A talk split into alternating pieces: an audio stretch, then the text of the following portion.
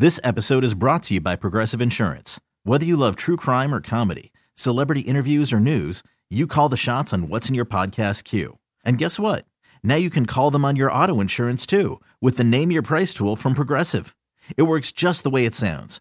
You tell Progressive how much you want to pay for car insurance, and they'll show you coverage options that fit your budget. Get your quote today at Progressive.com to join the over 28 million drivers who trust Progressive. Progressive Casualty Insurance Company and Affiliates.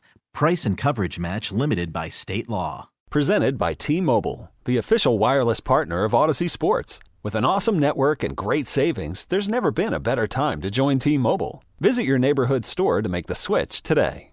Hour number two of the Zach Gelb Show on CBS Sports Radio. A whole lot to do here in this hour. Yogi Roth from the Pac-12 Network will join us as we get closer and closer to Friday night for the Pac-12 championship game between Washington and Oregon. That was the best college football game that I've seen so far this year, with Washington going up against Oregon and Washington just finding a way to win by 3 points after Oregon missed a field goal that would have put the game into overtime. Now we get the rematch.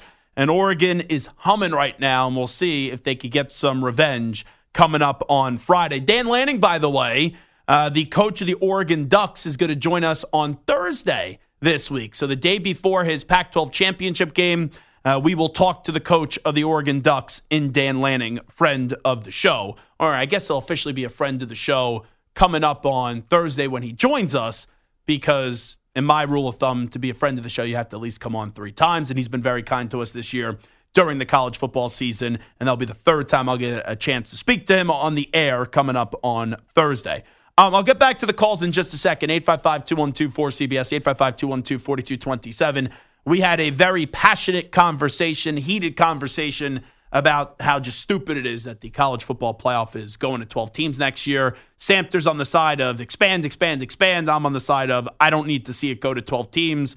And what's been a great college football regular season, it does take away the importance of these excellent regular season games with the soft landing spot that would be provided for a lot of these teams where they could afford to lose a game or two that they usually couldn't afford to find their way into the college football playoff. But last night, we had Week 12 of the NFL season wrap-up, and it was a game between the Minnesota Vikings and the Chicago Bears, and what a brutal football game that was. But with that being said, it was so bad that it was almost entertaining, which those games happen, because a lot of times we watch football and we have the pain of a bad football team, or you have the appreciation of watching a great team. And sometimes you just see two football teams, even though the Vikings have a solid record and we know the Bears don't, but when they just have mistake after mistake, it's almost as if you're watching a comedy show. And sometimes we like to watch bad comedy because it's so cringeworthy, it's so bad that it actually turns out to be funny, and that was the football game last night. But coming out of that football game, there is a big take about the Chicago Bears. And even though Justin Fields didn't play well in the game, there are some moments where you watch Justin Fields the last few weeks when he's been back where you're like, oh, maybe they should keep him. Because the Bears are going to be in a position where in all likelihood, they're going to have the #1 overall pick, and then they're going to have another top 5 pick because they're going to be bad in their own right, and the Panthers are the worst team in the league, and they get the Panthers #1 overall pick or the first round pick because they made the trade where the Bears moved back, the Panthers moved up, and Carolina gave away their first-round pick for this year in the process, and then some. So, for Chicago, Justin Fields has become the talking point.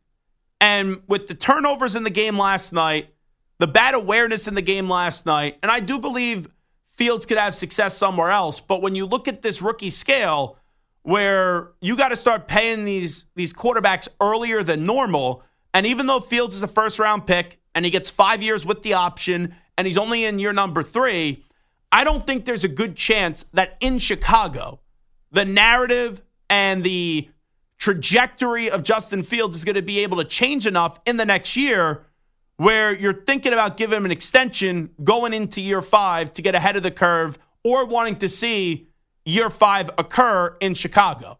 So I think you need to follow the trend where a lot of times in the NFL, you get a second or third opportunity as a quarterback that gets drafted in the first round. And sometimes it works, sometimes it doesn't. But a lot of times there's coaching staffs that look at another team's misfortune. And I don't want to call Justin Fields garbage because he's not, but another team's garbage, and they think they could turn it into gold. They think they could make it work. Like, even look at Sam Darnold with the Jets. Sam Darnold was horrible with the Jets. Absolutely brutal. And the coaching staff in Carolina thought, we could make it work with Sam Darnold. And it was a bad decision. And Sam is now a backup with the San Francisco 49ers. But it happens all the time where a quarterback fails and a quarterback's been hyped up so much. And when he doesn't have success, usually those quarterbacks go to bad organizations. And yes, the organization does deserve some blame, but the player also deserves some blame as well. It's a two-way street there. So the player may be better somewhere else, and teams look and think, okay, that player could be better somewhere else if he gets the right coaching. And most of the times, the player doesn't make enough plays, the player goes somewhere else, and then it ends up being a disaster. Sometimes it ends up working. Like, look at Jared Goff. Jared Goff wasn't a disaster. He got to a Super Bowl with the Rams, and I know he didn't play well on Thanksgiving, but there's a lot of people now that believe Jared Goff's the franchise quarterback of the Detroit Lions. There are times in sports where the second and third chapter end up being better than the initial chapter of the career. So you could get a second-round pick, I think, for Justin Fields. And I think you make that trade, and then whoever the new GM is, because I don't believe it's Ryan Poles, they got to hit. They got to make it right on that quarterback, and there's going to be a big discussion here. Caleb Williams and Drake May, we're not even close to April yet, but when you have bad teams, you're looking to go get that new quarterback that changes the direction of the franchise, like what C.J. Stroud did this year very quickly for the Houston Texans, what Joe Burrow has done for the Cincinnati Bengals, what Trevor Lawrence has done for the Jacksonville Jaguars, what Josh Allen has done for the Buffalo Bills, and it could change very quickly. Very quickly. But if you don't have that dude, you're looking for the dude. And just this year, Caleb Williams had a good individual season, but USC wasn't anywhere close to competing for the college football playoff or a Pac-12 championship. And Drake May, even though UNC was supposed to compete for the ACC and they didn't get to an ACC championship game, both of those quarterbacks had good moments. Some of them had bad moments. And it creates this conversation of who's going to be the guy. Because heading into the year, there was no doubt about it. Everyone knew how good Drake May was. But the transcendent generational talent was Caleb Williams. And now there is a healthy conversation about it. Ultimately, I do believe Caleb Williams will be the number one overall pick, but we had Greg McElroy on yesterday who watches more college football than pretty much anybody, and he said he'd rather have Drake May over Caleb Williams. Who else did we have? Oh, Bobby Carpenter also made the case for Drake May over Caleb Williams. So it's starting already. So ultimately, I think the best course of action here for Chicago, long story short, you trade Fields, you get something back for Fields, and maybe Fields goes on and has some success somewhere else, so be it. And with two top five picks, you really try to go get Williams or May and then Marvin Harrison Jr. as well. So that's the way that I think right now with the Chicago Bears. I think they're going for a full reset this year where they'll get a new head coach, they'll get a new general manager, even coming off of a win, and then they will be picking a new quarterback and a new other star in the first five picks of the first round of the NFL draft. I also want to quickly play you a little David Tepper press conference from earlier today, as David Tepper yesterday got rid of Frank Reich as his head coach, didn't even make it through one season. This is David Tepper responding to the rumors that Frank Reich wanted C.J. Stroud. Let's listen up. Originally, we were going to go to the number 2 pick, and we thought we'd get C.J. because we thought the Texans were going to pick Bryce. And listen, we preferred Bryce. He was our number 1 pick. We had a lot of conviction. In answer to your questions, it's just not the way the process was done. The process was done the way the process was done. And again, even though if there was a process with 5 people in the room and 4, and the way the votes came in, it was Frank was the first choice, I always could veto that choice. And even if it was Bryce and the votes came in unanimously in this particular case, I could have vetoed that choice. In both cases, I supported both choices, okay? I'm just going to say that I supported both choices. I supported the coaches. I supported the scouts, their unanimous opinion. And I supported Frank Reich. So whatever's good, bad, or indifferent is ultimately because the buck stops here, and I take full responsibility for everything. But that's the way the process runs. And just one last thing, and I know we're going to go here. As far as Bryce Young is concerned, I cannot say this, for myself, and I think everybody in this building would share this sentiment. We are totally confident in that pick. Okay, I think the people that made that pick first, would be totally confident in that. Some of them you could ask. Okay, and I think and for me, I'm totally confident in agreeing with that pick. Doesn't seem all that confident, just by listening to the rambling and the incoherent rambling for the last 90 seconds. I'll give a little advice to David Tepper, who I've made it abundantly clear I'm not a fan of. Stop talking about C.J. Stroud. You have Bryce Young. Don't give a 45-second answer on C.J. Stroud, Bryce Young in the process, and then on the back end say, yeah, I feel really confident still, though, about Bryce Young. And also, here's what doesn't sit well with me, because I think David Tepper is trying to believe something that's a lie and make everyone else believe that it's the truth. There is no way that Frank Reich preferred Bryce Young over C.J. Stroud. Frank Reich wanted C.J. Stroud. And I ultimately believe that he looked at that situation, and you know how demanding David Tepper is, and David Tepper's going to get what he wants, that ultimately he may have said, yeah, my preference is Bryce Young, but that's because he knew who his owner wanted, and the owner made that abundantly clear through the process that they wanted Bryce Young. Because think about what he just said, David Tepper. Is this really a healthy process where you get the honesty? He could say everyone in the room was unanimous about Bryce Young and taking him, blah, blah, blah, blah, blah. But then he says, ultimately, 4 or 5 guys could say they want this player. I have the veto power. I could do what I want. And there are times, I guarantee you, where that plays a factor, where McCown, where Reich clearly wanted Stroud. And then ultimately, the owner makes it clear who he wants, and they know, well, we say Young, then that's going to make the owner happy. But if we give the owner our honest opinion and say Stroud, he still already made it clear that he wanted Young. So what kind of process is this? I think about what the owner just said. The 5 people that are in charge of football personnel decisions could have all unanimously said C.J. Stroud. But if he really wanted Bryce Young, he has the veto power to do it. That's what happens when you own the team. You could operate your organization that way, but it's not a smart way to operate your organization and not listening to the people that you hire. 855-212-4CBS, 855-212-4227. We'll play you more of David Tepper coming up later. Let's get back into this college football playoff expansion. I am so against this 12-team format next year. At most, I would go to 8, 6. I would keep it at 4. I could live with going to 6 or 8, but 12 is just absolutely ridiculous. Let's go to Jeff in Missouri next up on CBS Sports Radio. Jeff, go ahead. Hey, first-time caller, long-time listener, Zach, big fan. Appreciate it, Jeff. Yeah, I'm with you. 6 to 8 is the tops. I think that you can't expand out past teams that don't have a legitimate shot. I don't need to see Louisville or Missouri in the mix.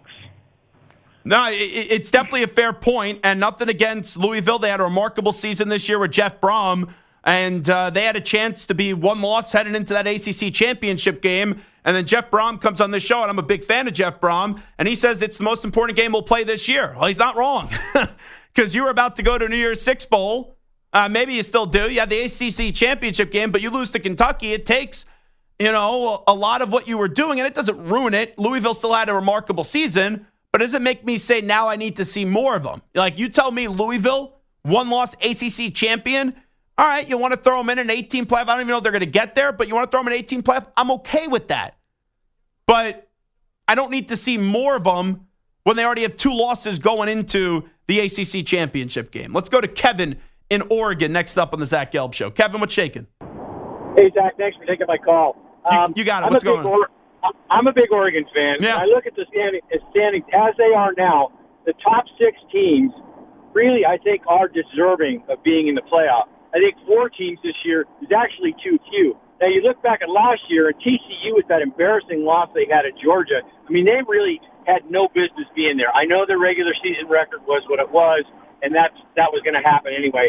But, I mean, even a 4-team playoff, can have its problems. But this year in particular, I think a 16 playoff would make a lot of sense. And this is one of the rare years, with how long it's been at 4, where we've said, okay, I'm good with seeing 6. I'm good with seeing 8. John Kincaid, who used to host here on CBS Sports Radio, for years would say, don't move past 4. Tell me a year, and I remember John saying this all the time, tell me the year that you need to see more than 4 teams. And up until this year, there hasn't been a great case where maybe you want to see a fifth team. But you never say, no, we need to see 6, 7, or 8. Except this year, because you have Georgia, Michigan, Washington, Florida State, Oregon, Ohio State, Texas, and Alabama in your top 8. Let me go quickly to Adrian in Maryland next up on the Zach Gelb Show. Yo, Adrian, what's happening? Yo, Zach, what's going on? Doing great, Adrian. You seem like that type of person in the March Madness that takes chalk all the time, right? No, not at all. I love upsets. Okay, well, I was telling Santos, 12 teams is good. I mean, we're 6-8. Yeah, if you ask for 8, you're going to want 12 to probably the next 2 years after that, because you're going to think somebody got cited out. But what I'm saying is, if you go with 12, there's going to be an upset. If that 12 team upsets the 2 or 3 seed, that's a good thing, I think. Don't you think? I don't think it's a bad thing, but let me just ask you this. If you go to 12, like I'll throw Penn State out there. Penn State this year beat West Virginia, Delaware, Illinois, Iowa, Northwestern, UMass, Indiana, Maryland, Rutgers, and Michigan State. In their 2 biggest games of the year, they lost to Ohio State, they lost to Michigan. Do you need to see more of Penn State? I do, because maybe on any given Saturday, they could be Oregon. But do they deserve to belong? Not this year, no. No, because it's top 14. But in a 12-team format, are you really begging to see more of them? 12-team playoff, they deserve to get in. Okay, so how do you think Penn State would fare up against Georgia? They probably lose. But we don't know that. You don't know that. Hey, well, would you agree that Georgia's better than Michigan? Yes.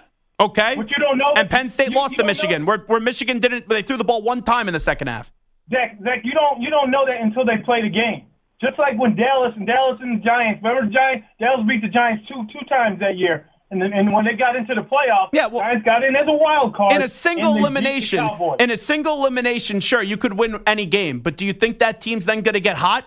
And do you think it's likely that Penn State's going to go win a few rounds and win the national championship? They can. No, they can't. No, yeah, James Franklin is 3-17 against top 10 teams in his career. I can guarantee you this. He ain't winning 3 or 4 games in a 12-team playoff, Adrian. Come on. All righty, we'll be joined by Yogi Roth next. It is the Zach Gelb Show. You could spend the weekend doing the same old whatever, or you could conquer the weekend in the all-new Hyundai Santa Fe. Visit HyundaiUSA.com for more details. Hyundai, there's joy in every journey. Hiring for your small business? If you're not looking for professionals on LinkedIn, you're looking in the wrong place. That's like looking for your car keys in a fish tank. LinkedIn helps you hire professionals you can't find anywhere else, even those who aren't actively searching for a new job but might be open to the perfect role. In a given month, over 70% of LinkedIn users don't even visit other leading job sites. So start looking in the right place. With LinkedIn, you can hire professionals like a professional. Post your free job on linkedin.com/recommend today. Worried about letting someone else pick out the perfect avocado for your perfect impress them on the third date guacamole? Well, good thing Instacart shoppers are as picky as you are. They find ripe avocados like it's their guac on the line. They are milk expiration date detectives. They bag eggs like the 12 precious pieces of cargo they are. So let Instacart shoppers overthink your groceries so that you can overthink what you'll wear on that third date. Download the Instacart app to get free delivery on your first 3 orders while supplies last. Minimum $10 per order. Additional terms apply. All righty, we continue. It is the Zach Gelb Show, coast to coast on CBS Sports Radio. Let's welcome in my pal Yogi Roth. It does a great job for the Pac-12 Network. Big Pac-12 championship game coming up on Friday. It's been the game of the year so far in college football between Oregon and Washington. And now we get to see it again between Dan Lanning, Kalen DeBoer, Michael Penix Jr., and also Bo Nix. Yogi, appreciate the time. How you been? I've been great. I've been great, man. Great to hear your voice and see you. Congrats on the setup and your success, and always down to talk football. And this time of year, it's fun because we don't have to like be banging the drum like we've had to at times in the past. I think the whole country recognizes how talented, A, Oregon is. Look at the point spread. And then, B, what Washington has done, which is no one in the history of the Pac-12 has ever gone undefeated. We all know the deal. 9 conference games. Nobody's playing Chattanooga in week 11. They had to battle, and they've earned it. And I think it's not only a play-in game for the CFP, but if there's chaos in other conference championship games and Oregon wins this one, who knows? We might be talking about 2 teams battling in if other teams lose that are probably heavily favored in their respective conference championship game. Well, for the last 90 minutes of the show, I've been yelling at my producer, Michael Samter, because he's a big fan of this expansion for the college football playoff next year to 12 teams. And I was at Michigan, Ohio State. I love the do or die element of it that we got to see over the weekend, and I'm annoyed that we're still going to 12. So let me ask you this, just because it's been a major part of the show so far. We all know it's happening next year, but do you think that's the best thing for college football? Yeah, I think any sort of expansion is the best thing for college football, number one. I think that with the inequities that are dramatic, right? I referenced Chattanooga, and it's not even jokingly week 11 games that I think are an embarrassment to the sport. It's a dramatic advantage for teams in the SEC or in the ACC where they play 8 conference games to have that type of game. So until the sport got on some sort of equitable playing field around conference games, home games, road games, Georgia had 4 games, I think, all year where they had to leave the confines of their stadium, right? In the SEC title game, they're not going to leave the confines of their state. So I just think that you have to expand it, especially when there were 5 Power 5 leagues. And now with the transfer portal, I think it makes sense. I have heard a lot of whispers, though, around conference championship games. You know, what's going to happen with those?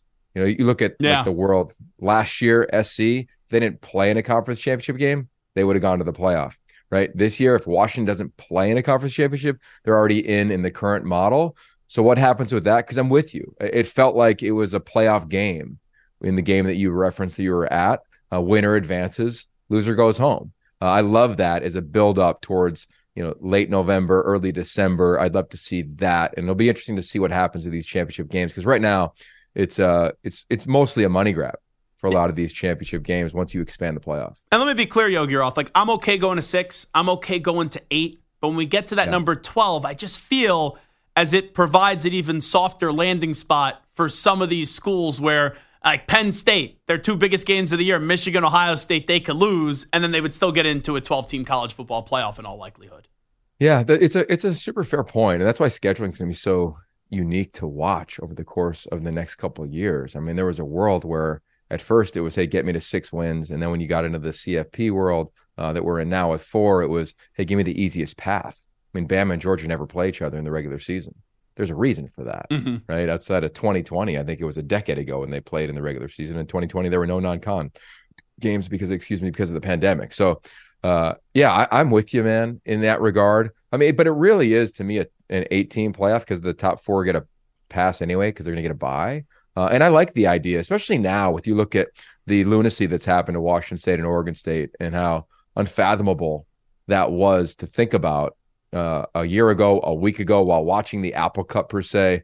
And now I think those 2 teams are well positioned to finish a year at 11-1, 12-0, and be 11-12 seed and see if they can get some chaos. So I like that part of it versus just the rich getting richer, because that's basically what has happened with these super conferences with pay for play, which is code for NIL. And I like it. I like that part of it because I think those of us that still love seeing some upsets, some darlings in college football, this expanded element will allow for that. But I think we'd be kidding ourselves if we didn't think there was going to be another iteration of changes in this sport that we've all grown to love over the next couple of years. I'm glad you brought up Oregon State as Yogi Roth is with us, right? They have one of their own as their head coach in Jonathan Smith, and they don't have a conference, and now he's the head coach of Michigan State. I felt as if if they still had a conference, he would probably still remain there. I don't fault him for taking the Michigan State job, but what do you say to the Oregon State fan now who probably feels down in the dumps that they lost one of their own and they don't know what their future is going to look like? Yeah, it's a fluid time, that's for sure. I mean, I think that they do have their conference, right? They're going to stay with 2 and then they're going to rebuild it.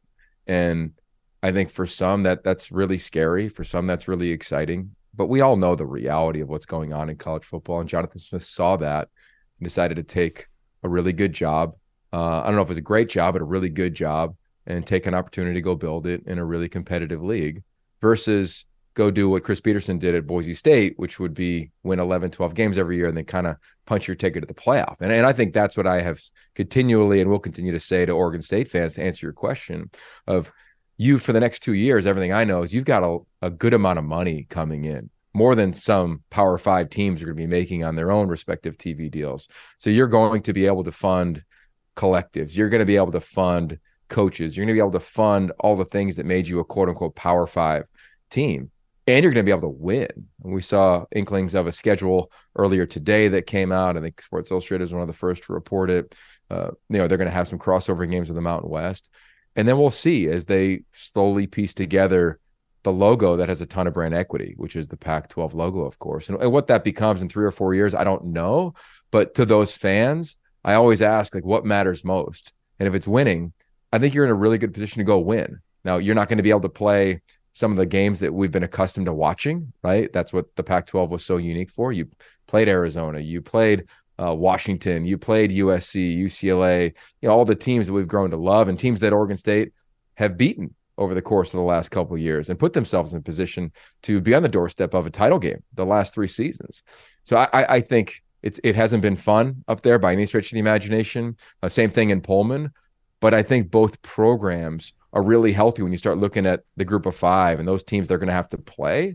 And I think if winning is what matters, you have a chance to go to a playoff, probably a better chance to go than a lot of these other teams that just hired head coaches, right? I'd say Oregon State next year, do they go into the playoff or is A&M going?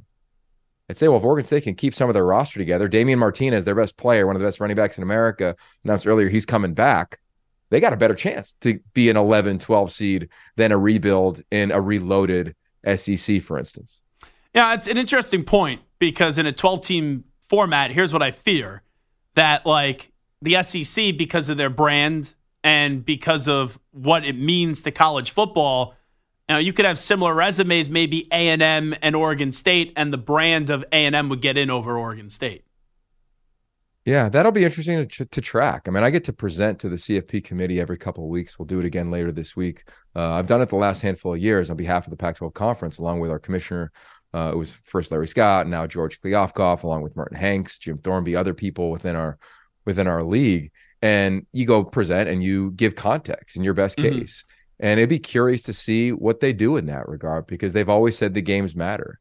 I think that there's always going to be a world for one or two of those at-large bids to be group of fives. I think we all look at that and say, sure, yes, if A&M had a month off and if UNLV had a month off, sure, we'd give A&M, but that's not reality. And that's the position that the committee's in that's really unique because they're humans, right? This isn't the computer system that created the Mountain West Conference Championship game, for instance. These are human beings that have to evaluate four best today or four best bodies of work or four best if you give them a month off or four best if you evaluate recruiting classes. Like those things are going to be really fascinating to track over the course of, heck, the next few days, let alone the next couple of weeks. But my gut says that there's always going to be one or two slots save for one of those teams versus what you reference. And LSU, it would be that team this year over an Oregon State, for instance. So we'll see. But I think that those schools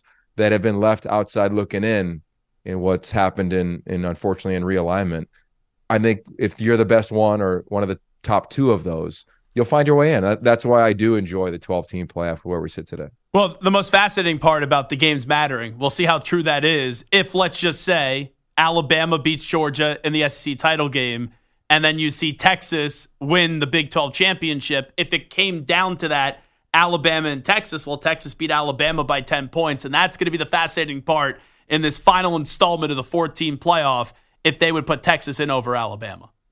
Yeah, I hope they would. To be blunt. I mean, look, we when we talk to the committee, we're very clear because we think when you looked at the last couple weeks of the rankings, when Florida State and Louisville were higher than teams in the Pac-12 or Iowa was higher than Arizona, you're saying like, what? What are you watching? Like, what is happening in that regard? I'd be curious to see what the committee decides because I think there is a world where head-to-head, of course, matters. Conference championship matters. Those are the first two things that they look to, the cluster of decision makers when it's tight. So that would lean towards Texas. I think we can't ignore that Alabama is a different team, right? They were rotating quarterbacks, you know, from that game for the next couple of weeks, and then finally came back to where they started with their starting QB. So I don't know what they would do. What I hope doesn't happen is the committee say, well, Alabama beat Georgia, and, well, of course, Georgia's in because they've won the last two. And I would say, hey, coming from a guy out here who studied the West Coast for the last 20 years I've been in this league, man, this league has never been as deep as it is. It's never been as talented at the top, in the middle, towards the bottom. I mean, every team. And that's the shame why it's going away. It's been phenomenal to watch the Pac-12. I know that gets you hot and annoyed. Conversation. That's a whole other conversation that I'm happy to have. But I think when it comes to the playoff, if the committee sits there and says, well, Bama beat Georgia in a great game, let's put them both in, I would say, what's the point of conference championships? It's the same thing why Ohio State season is done in terms of the playoff. Like, there's no chance in my eyes they get in, no matter even if there is chaos. Because we're going to have one-loss conference champions, or even a two-loss possible conference champion that, to me, should get in because this extra week matters. So I'd be really curious to watch how it shakes out, because I do think if there's two teams from a league, the best case is if Oregon beats UW in a thriller. Let's just say it's a walk-off field goal, and you look at a team that went unscathed in one of the most challenging schedules in the country, more challenging than anybody else who's in the conversation right now for the college football playoff berth. And you sit there and you say, oh, yeah, it kind of makes sense, versus put in Georgia's because they lost in their title game based on what they did the last 2 years. Fact or fiction, Yogi Roth, the winner of the Pac-12 championship game will also have the winner of the Heisman Trophy in a few weeks. I think so. I'd say that would be fact. I do not. I think with every morsel of my body, if you're a Heisman voter and you have already voted, or you plan on voting prior to kickoff on Friday, or the final snap on Saturday, well, I don't want to attack anybody's character. You could say that, but I'll say you should lose your vote. I said that to the Heisman Trust. I've said that every year I go to the Heisman. I'll be in New York City again next week for covering. It's just irresponsible. I'm a huge Jaden Daniels fan. He was in the Pac-12. I met him when he was 16 at the Elite 11. He had an incredible year. Statistically was phenomenal. But the definition of the award is excellence with integrity, the athlete who pursues excellence with integrity. And the excellence is the part that in this year, with an undefeated Michael Penix Jr. and a one-loss Bo Nix, that's different than multiple losses. And that's just the reality of the award, because this isn't, to me, I understand his numbers are bonkers, but A, the SEC is down compared to what it's been in the past, and B, it's not the same year like it was when Johnny Manziel won or RG3 won, when the stats were so overwhelmingly in one person's favor, and it didn't matter if they won. I look at this and I say winning matters, and I say going through the gauntlet of 9 conference games matters, and having to compete against a team twice in a championship environment matters. And you look at what Bo Nix has done, it's been masterful. I think he's got a slight edge heading into the title game. But what Michael Penix Jr. has done numerous times this year is he's had Heisman moments in terms of winning games. He's the one who called the audible and threw it to Rome Odunze that ended up beating Oregon. He's the one who threw the game winner on the road against Oregon State. He's the one that called the audible to win the Apple Cup on the end around. I mean, he's the one that stood in the pocket and took a shot. Like, he's done those things. Whereas Bo Nix, they've been rolling teams, so he hasn't had his moment. And I think Friday night, both of them will. I'm not a fan of moments winning this award. I think the totality of the season is what should matter. But every voter is different. So knowing that most voters will watch Friday night and probably make their vote based on that, I say just at least wait. Because what you did as a voter, not you specifically, man, but the voters did to Christian McCaffrey was criminal years ago. It was absolutely criminal when I think it was 15% of the vote was already sent in prior to him running for a Pac-12 championship game record in terms of rushing yards, total yards, all-purpose yards, let alone breaking Barry Sanders, a longtime record of all-purpose yards. I mean, it was robbery to me when it came to the Heisman. I'm not taking away from anybody else who was at the finals that year. I was there. I stood there and watched it. But Christian had the greatest season in the history of a running back in the history of the sport. And I believe he lost it because the voters voted early versus actually doing their homework and watching. Last thing I'll ask you, only about a minute left here with Yogi Roth. How do you think we're talking about Deion Sanders next season after year 2 at Colorado going back to the Big 12? Yeah, I think it's really easy to pile on Coach Prime, and I don't think it's fair to where that program was. They were one of the top three worst teams I'd seen in my career a year ago. They really struggled. They had to flip that roster. They did. I get it. Same amount of conference wins a year later, but the margin of losing was dramatically different. I mean, this team was dramatically more competitive. They're going to be better. They're going to a league that isn't nearly as competitive as the Pac-12 was this year, so that they'll have their chance. Shedeur Sanders, I'm imagining he's returning. They're bringing back Travis Hunter. I don't think they're going to go and get the 12 seed in the playoff. I don't think they're going to go win the Big 12, but they should go to a bowl next year. And it's going to take a little bit of time. I still think you got to develop a culture. And there's a reason why the teams that are all in the top six right now in the CFP, majority of their rosters, especially on the defensive and offensive fronts, have been there since high school. And I think that's still what wins championships. You know, you got to be winning in the trenches. You got to develop a culture over a period of time. He had to flip that thing quickly. I think he did an admirable job in year one. It was crazy in September because they took over college football, and now it's easy to pile on. But I like where they sit. I think he'll make the right changes on his staff. I think they'll get enough players in there to ideally, I'd imagine, get to a bowl game next year. Yogi Roth, always great to catch up with you. Appreciate the time. Always enjoy the insight. Anytime, Zach. Holler at me anytime. You got it. There he is, Yogi Roth, joining us on the Zach Gelb Show on CBS Sports Radio. Really fun conversation as the Pac-12 championship game will conclude on Friday, and I can't wait for that one between Michael Penix and Bo Nix, and Dan Lanning will join us on the show coming up on Thursday. We'll come on back. Let's take a break, though. First, here's the latest CBS Sports Radio update with the Ackman, Rich Ackerman. This episode is brought to you by Progressive Insurance. Whether you love true crime or comedy, celebrity interviews or news, you call the shots on what's in your podcast queue. And guess what? Now you can call them on your auto insurance, too, with the Name Your Price tool from Progressive. It works just the way it sounds. You tell Progressive how much you want to pay for car insurance, and they'll show you coverage options that fit your budget. Get your quote today at Progressive.com to join the over 28 million drivers who trust Progressive. Progressive Casualty Insurance Company and Affiliates. Price and coverage match limited by state law.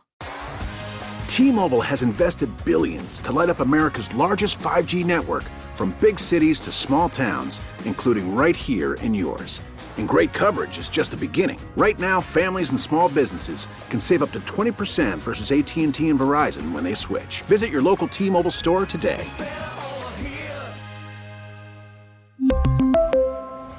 Plan savings with 3 lines of T-Mobile Essentials versus comparable available plans. Plan features and taxes and fees may vary. Spring is a time of renewal, so why not refresh your home with a little help from Blinds.com? We make getting custom window treatments a minor project with major impact. Choose from premium blinds, shades, and shutters. We even have options for your patio too. Blinds.com invented a better way to shop for custom window treatments. There's no pushy salespeople in your home or inflated showroom prices. Our design experts can help you find the perfect window treatments on your schedule. We'll even send free samples directly to you.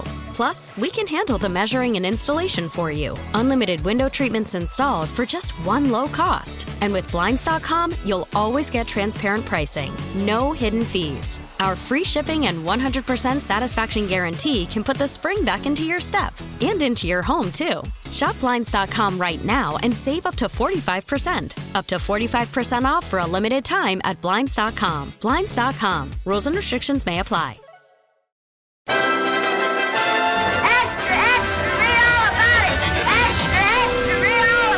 Time for your daily news brief. We get you caught up on the rumors, reports, and reconnaissance from the day in sports. This portion of the show is brought to you by Wesley Financial. Stuck in a timeshare and want out? Contact Wesley Financial Group now and get a free timeshare exit information kit at wesleyfinancialgroup.com. Let's go to Kevin O'Connell, the coach of the Minnesota Vikings, on their current QB situation with Josh Dobbs playing back-to-back games that did not go their way. We're going to take a look, really evaluate, the inventory of plays now we have of Josh. We got healthy. We got Jaron back, available to us. And then Nick Mullins is available as well. That team was 6-4. And you probably thought they'd beat Denver. You probably thought they'd beat Chicago. And somehow, someway, they'd be sitting at 8-4. Now they're 6-6. With the final 5 games on their schedules, they're about to enter a bye week. Raiders, Bengals, Detroit, Green Bay, and Detroit. You probably got to get 3 more victories to make the playoffs.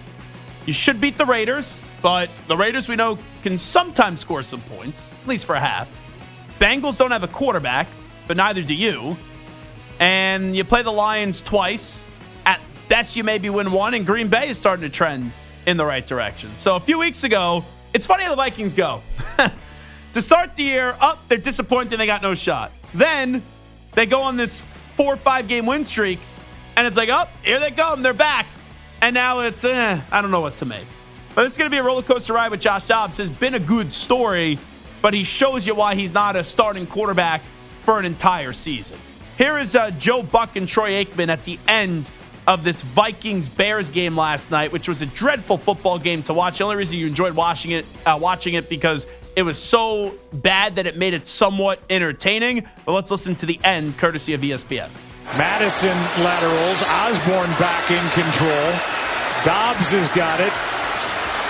This looks like a forward pass, and an illegal forward pass at that, but we're going to keep playing.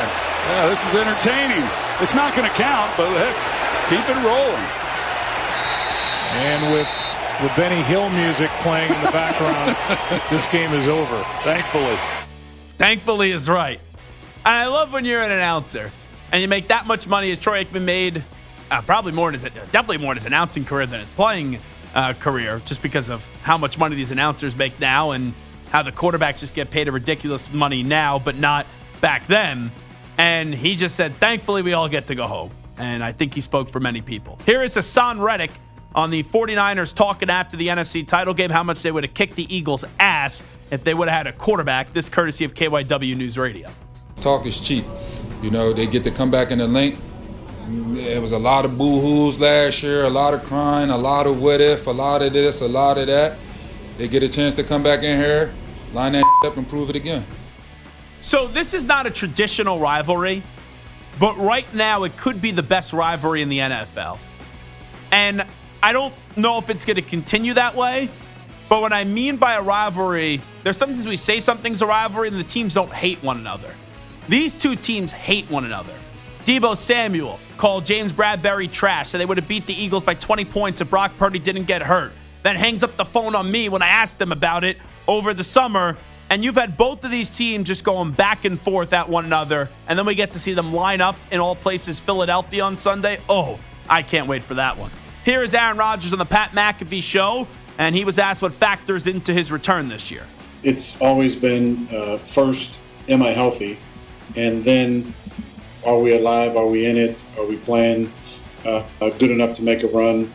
Can I step in and protect myself and play at the level that I feel like I'm capable of playing?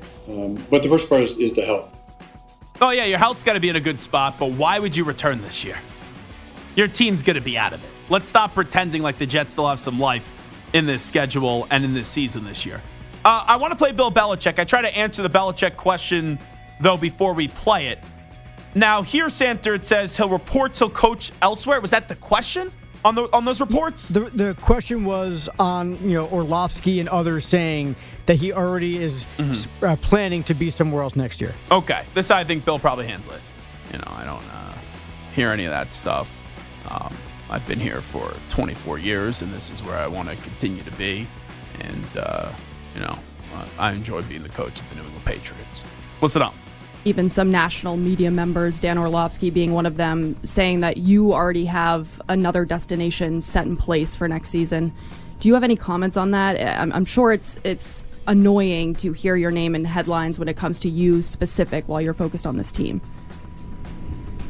Yeah, that's ridiculous. Can you ever imagine yourself coaching anywhere else? I'm just trying to do the best job I can right now. Obviously need to do better. Man. So him just saying that's ridiculous. Okay, you could read into that. But then the second part of that answer, I'm just trying to do the best job right now, and obviously I need to do better. That doesn't mean that he's definitely coming back next year. So I still believe Belichick is away from the Patriots after this year and he'll land somewhere else. Let's go to David Tepper on not being patient with coaches. Now, this is the third head coach that he's fired all in season since being the head honcho, the owner of the Carolina Panthers. I do have patience. I'm just not – my reputation away from this game is one for extreme patience. you know, there's no reason why that doesn't, you know, come here too. It does. Now, that patience comes with good performance and things that you want to see progress being made on in different aspects. I would like to have somebody here for 20, 30 years. I'd like to have somebody that would say eulogy at my funeral in 30 years. Okay, maybe it's 40 years, I hope. But that's what I'd like to have. Well, you don't have the patience for any coach to want to work with you for 30 years. I could guarantee you that. But isn't it very ironic? And I'm not saying Frank Reich didn't deserve to get fired. Frank Reich wasn't the right choice. I said that from the start. But it is ironic to me that you fired a coach after 11 games, and then you're basically saying, oh, because my business world, I have patience. That means I have patience here. He's 11 games into his tenure as the head coach of the Carolina Panthers, and you fire him. You don't have patience. You may have patience in the business world. You don't have patience in the NFL. All righty, that's a news brief. It is the Zach Gelb Show on CBS Sports Radio. Man, those 2 hours really did fly by. We'll take a break here. When we come on back, we'll get in back into the college football conversation. We will move off of the expansion, and we'll work on what we have to deal with right in front of us. I got a nice little what-if scenario about what transpires during this weekend in college football. Hey, yesterday, Greg McElroy, who attended Alabama, was on this show. He said he believes if it came down to Texas and Alabama, Texas would get in. Yogi Roth today, who talked to the College Football Playoff Committee, would like to think that head-to-head does matter. But will it? If it comes down to Texas and Alabama, Texas beat Alabama back in week two by 10 points in Tuscaloosa. Alabama, let's say this weekend, beats Georgia in the SEC title game. Would the committee leave out Alabama, one-loss SEC champion, for a one-loss Big 12 champion in Texas? We'll discuss next. Zach Gelb Show, but where else? CBS Sports Radio. Okay, picture this. It's Friday afternoon when a thought hits you. I can spend another weekend doing the same old whatever, or I can hop into my all-new Hyundai Santa Fe and hit the road. With available H-Track all-wheel drive and three-row seating, my whole family can head deep into the wild. Conquer the weekend in the all-new Hyundai Santa Fe. Visit HyundaiUSA.com or call 562-314-4603 for more details. Hyundai, there's joy in every journey. This episode is brought to you by Progressive Insurance. Whether you love true crime or comedy, celebrity interviews or news, you call the shots on what's in your podcast queue. And guess what? Now you can call them on your auto insurance too, with the Name Your Price tool from Progressive. It works just the way it sounds. You tell Progressive how much you want to pay for car insurance, and they'll show you coverage options that fit your budget. Get your quote today at Progressive.com to join the over 28 million drivers who trust Progressive. Progressive Casualty Insurance Company and Affiliates. Price and coverage match limited by state law. T-Mobile has invested billions to light up America's largest 5G network, from big cities to small towns, including right here in yours. And great coverage is just the beginning. Right now, families and small businesses can save up to 20% versus AT&T and Verizon when they switch. Visit your local T-Mobile store today.